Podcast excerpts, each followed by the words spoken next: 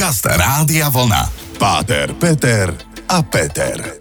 Relácia o pohľade na život, o láske, viere, hodnotách, o spoločenských témach a o všetkom, čo ľudí zaujíma. 14. február, padlo to na útorok na naše vysielanie. Páter Peter a Peter srdečne pozdravujú do všetkých obývačiek, automobilov, do pracovných zariadení a inštitúcií, kde sa práve nachádzate a máte naladené naše rádio, rádio vlna a počúvate príjemné rozhovory dvoch veľmi príjemných, zamilovaných týpkov, keďže je Valentín a ak ste náhodou aj nestihli dnes si spomenúť na niekoho, koho milujete, ľúbite, máte radi alebo to nazvite akokoľvek, tak pokojne teraz vyhnite telefón a zavolajte svojim blízkym a povedzte, že zapni si rádio, túto reláciu venujem z lásky iba tebe. Dobre som to vymyslel, nie? Veľmi dobre, veľmi pekne ťa zdravím, Peťko, a dnešný krásny deň e, všetkým všetko dobre prajem.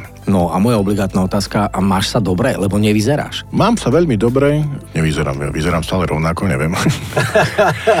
to je ten problém, že chcel by som vyzerať menší, ale nedarí sa to. Ale nie, tento dnešný deň je pre mňa obyčajný deň, ja to vôbec nemám rád, v zmysle, okrem toho, že je svätého Valentína, ktorý je reálny svetec, ale práve dnes to, všetky tie srdiečka, mňa to trošku vyrušuje, ale chápem, keď si niekto chce dnes spomenúť na niekoho milovaného. Mm-hmm. Dobre, začali sme tak trocha negatívne, ale ono sa to v podstate veľmi rýchlo zmení, nebojte, my sme dobre naladení, pevne verím, že aj vy. Tak zostanete s nami a budeme sa baviť o láske, budeme sa baviť o možno aj Svetom Valentínovi, o ružičkách, o darčekoch a o všetkom možnom. Príjemné počúvanie praje Páter Peter a Peter. Páter Peter a Peter. Valentín, Sviatok zamilovaných, veľmi zvláštna téma čím sme starší, tým sa na to zvláštnejšie pozeráme a taký jemný skepticizmus z tvojho hlasu aj z tých prvých slov som počul, hoc viem, že si optimista, veselý človek, veľmi dobre rozprávaš, mnohí ľudia sa ma furt pýtajú, že čo to je za človečik a hovorím, človečik je slabé, malé slovo, musíte pridať, ako s tou láskou veľa, veľa aj do objemu. No a bavíme sa teda naozaj o tom, že čo je to vlastne láska čo je to ten Sviatok zamilovaných, kto je to vlastne zamilovaný človek, keby sme to mali rozmeniť na drobné. Je to niekto, kto miluje len niekoho konkrétneho v smysle muž, ženu, alebo teda niekto niekoho, partner, partnera, alebo je to aj láska k rodičom, je to láska k deťom. Kto vlastne tento sviatok oslavuje, prečo to vzniklo, milión otázok mám, tak poďme per partes postupne.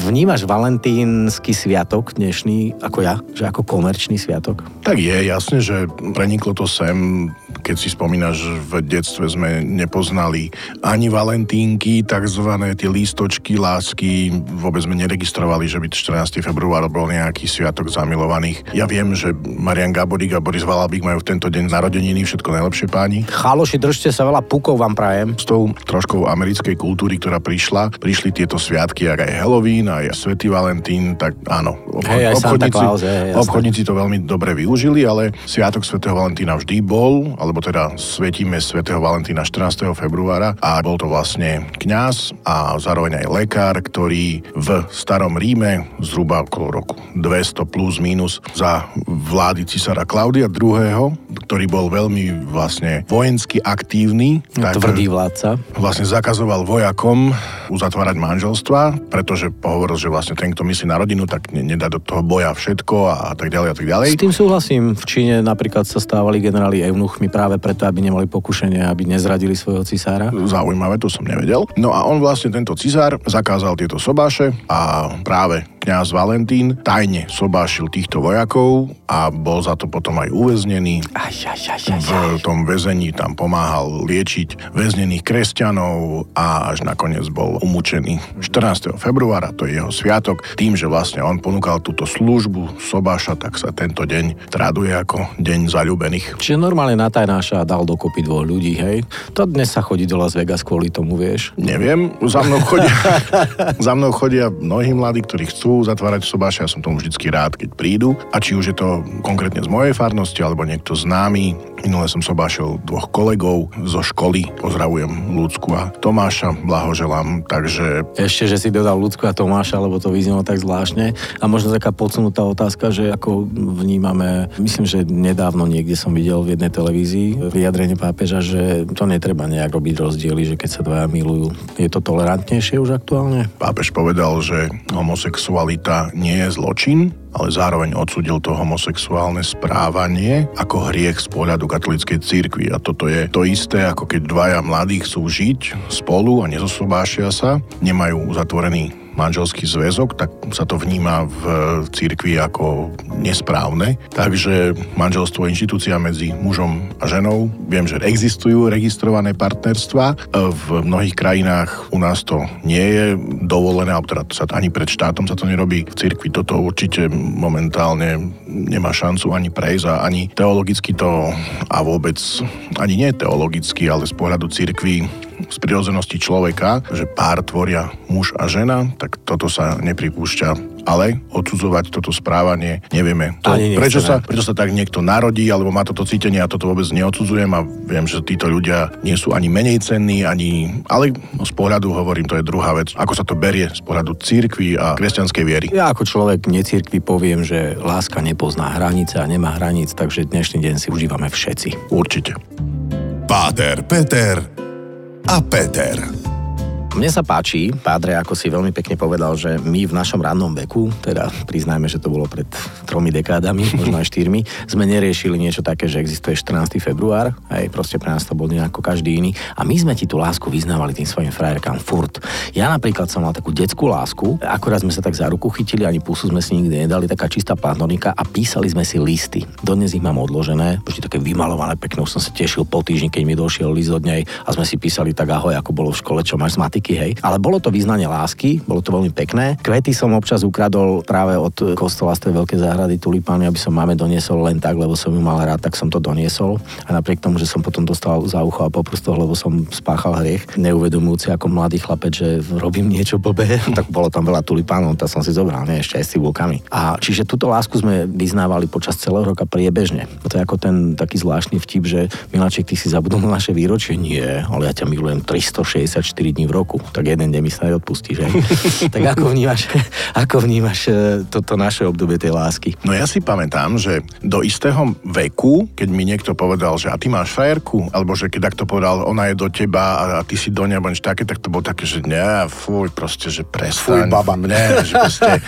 A potom, jak prišiel ten moment zlomový, že zrazu si, dievčatá, tak to bolo také veľmi pekné, akože ja si na to tak príjemne spomínam. Nejak na strednej strednej škole som zhruba začal, asi mal som nejakú takú, že prvú frajerku. Váš slova tvoja manželka počúva? Ona o tom vie všetko. Dobre, dobre, ona A treba povedať, že prvé dievča, ktorého som sa zalúbil, bola moja manželka. To ti slúži k úcti. Mal som 14 rokov, ona mala 12, my sme bývali strašne ďaleko a ja keď som ju uvidel, ja som tedy povedal, je, ja si ju zoberiem za ženu. To je úžasné.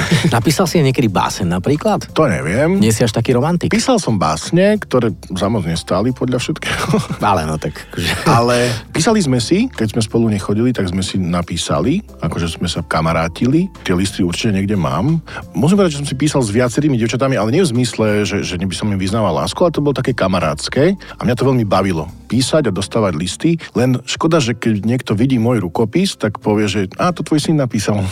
Ejha, ja, ja doteraz, áno, ja doteraz mám príšerné písmo a ak prišla doba internetu a mailov, ja som sa veľmi potešil, že to môžem ťukať. Ono je to všetko čitateľné, čo píšem, ale naozaj ten, ten vzhľad je strašný. To doktorské písmo, veď máš doktor. Čo, čo ja viem, no, hej, hej. Ale to dopisovanie, to bolo veľmi krásne, naozaj. A vždy, keď som ten list poslal alebo dostal, tak to bolo také niečo špeciálne. Veľmi pekne si povedal a som zaregistroval medzi slovami, medzi riadkami, že si rozlišoval medzi ako keby kamarátstvom a takým tým, že viac si bol naklonený niekomu. A to je práve to, čo aj v ďalšom stupe potom by som chcel možno rozobrať, že ako tú lásku odstupňovávame v rámci nejakého prejavu, v rámci slov, lebo u nás sa hovorieva, že mám ťa rád, milujem ťa, ľúbim ťa, alebo neviem, ako je to poradí, ja som toto nikdy nemá rád, tak k tomu by som sa chcel vrátiť, ale mm. až po pesničke.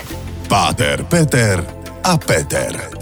Bavíme sa v rámci Valentína o tom, že čo je to teda láska. Je to nejaký silný cit, to nazvime, je to emócia, je to chémia, dá sa na to pozerať z rôznych uhlov pohľadu. A práve mňa fascinuje hlavne na ženách, že oni tak nejak vyrastajú možno inak ako my chlapci, ale nechcem zo všeobecňovať v žiadnom prípade, ani to nechcem, aby to vyznelo mizogínsky, ale naozaj my keď povieme niekomu mám ťa rád, tak mám ťa rád, ne? Však ako čo iné. A potom tie drobnosti typu dotyk, bosk a iné záležitosti dospelácké, ale oni to odstupňovávajú, hej, že mám ťa rád, milujem ťa, ľúbim ťa je obrovský rozdiel. Vnímaš to takisto? Najhoršia veta, ktorú som v živote počul, bola, keď ja ťa mám rada ako kamaráta.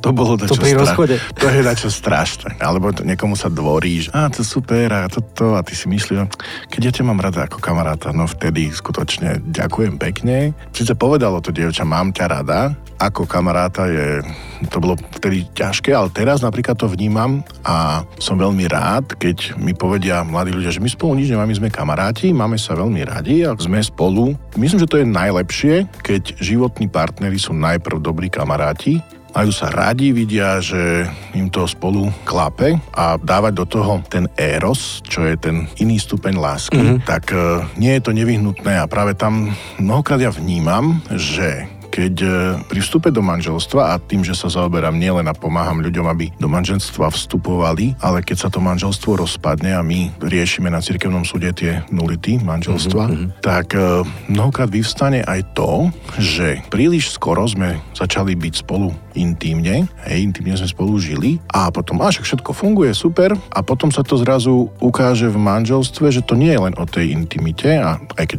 je to dôležitá nádherná súčasť toho partnerského života, manželského, ale chýbajú mnohé veci, ktoré nestihli sme, mm, zabudli a, sme. A sú hodnotovejšie. A sú hodnotovejšie. Eros. Áno. A preto je dobre, keď niekto povie, že ja ťa mám ráda, a ja ťa mám rád, my sme kamaráti, rozumieme si a poďme sa o veľa veciach rozprávať, zdieľať, e, porovnávať, e, vymieňať si tie názory. A potom to prerastie aj do tej krásnej lásky, môže teda, a vtedy to má taký zmysel. Možno, že hovorím až starosvedsky a možno, že až idealisticky. Tak tebe sa to hodí. Na druhej strane, toto funguje. Toto bude fungovať vždy. Môžu hovoriť, že teraz je iná doba a také tie nezmysly. Doba je stále rovnaká. Raz budeme tejto hnusnej dobe hovoriť, že toto staré dobré časy. časy to už je starý známy bonmot. Ale myslím si, že je dobre, keď sa rozlišuje, že povedať cere, synovi, mám ťa rád a ľúbim ťa a hovoriť milujem ťa a viem, že viacerí, ktorí prišli o niekoho blízkeho, potom hovorili, že málo som to hovoril. Veľakrát som počul taký ten odkaz, že keď máš niekoho pri sebe, koho máš rád, čo najčastejšie mu to povedz. A ja ešte dodám, že hovor mu to teraz, lebo už po smrti mu to veľmi ťažko budeš hovoriť, keďže nevieme, či ale, nás počuje, nepočuje, ale tak ako ale dá sa to vysielať.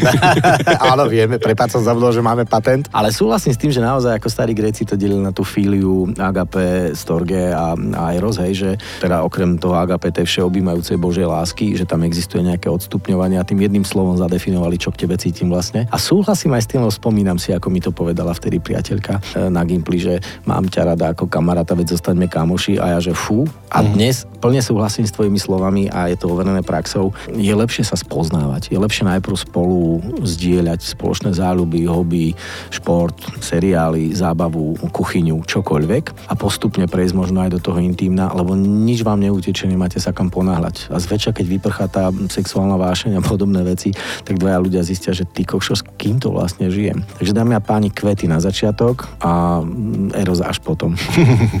Páter Peter a Peter. Láska, Bože, láska, kde ťa ľudia berú, to je otázka ľudia sa len tak zamilujú, potom sa odmilujú a mňa zaujíma tvoj pohľad, e, pádre, ako to ty vnímaš, chodia za tebou ľudia na rovné spovede, rozprávajú sa s tebou o osobných problémoch. Ako odporučíš niekomu, že veď si ho miloval, tak prečo sa teraz odmilovávaš, alebo čo si sa zamiloval do ďalšej a do ďalšej? Ako to vnímaš z tohto náboženského, teologického a cirkevného pohľadu? Do toho by som asi tak nemiešal nejaký teologický, náboženský tento rozmer.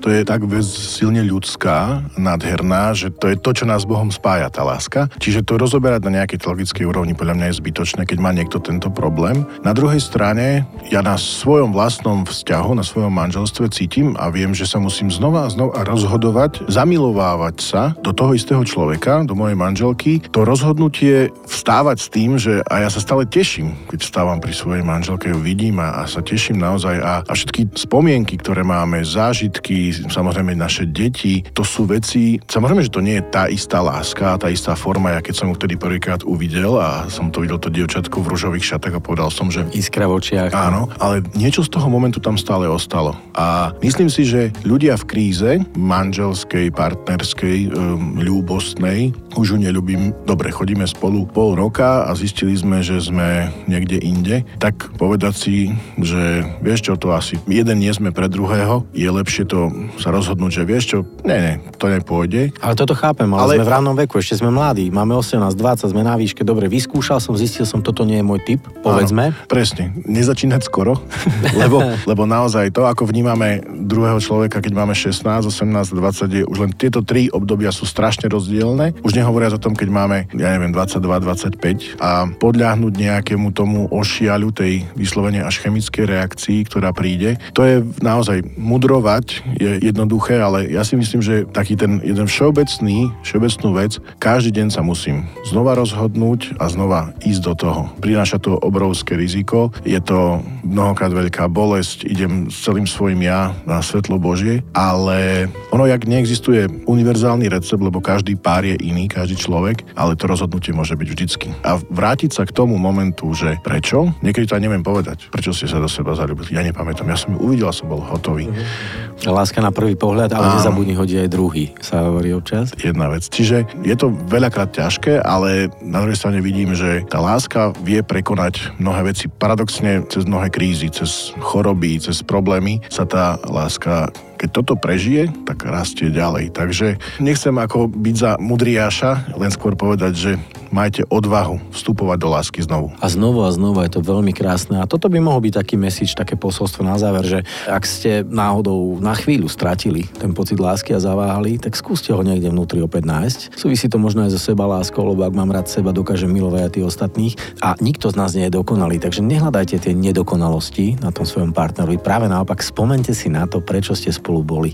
A ak môžem na záver odporučiť, zapnite si dobrú hudbu alebo si zatancujte pri hitoch e, overených časom a zoberte svoju partnerku, partnera teraz hneď v obývačke a dajte si jeden nádherný ľubostný tanec. Ja vám ďakujem za pozornosť a na záver, ako býva dobrým zvykom pádre. Už len posledná vec, tá najväčšia láska, ktorú ja pociťujem, je tá Božia. A keď ju mám v srdci, tak potom viem sa znova rozhodovať pre tú obyčajnú v úvodzovkách lásku, ktorá je vždycky neobyčajná. Prajem vám veľa lásky, pokoj a dobro. Páter, Peter a Peter. Každý útorok po 20.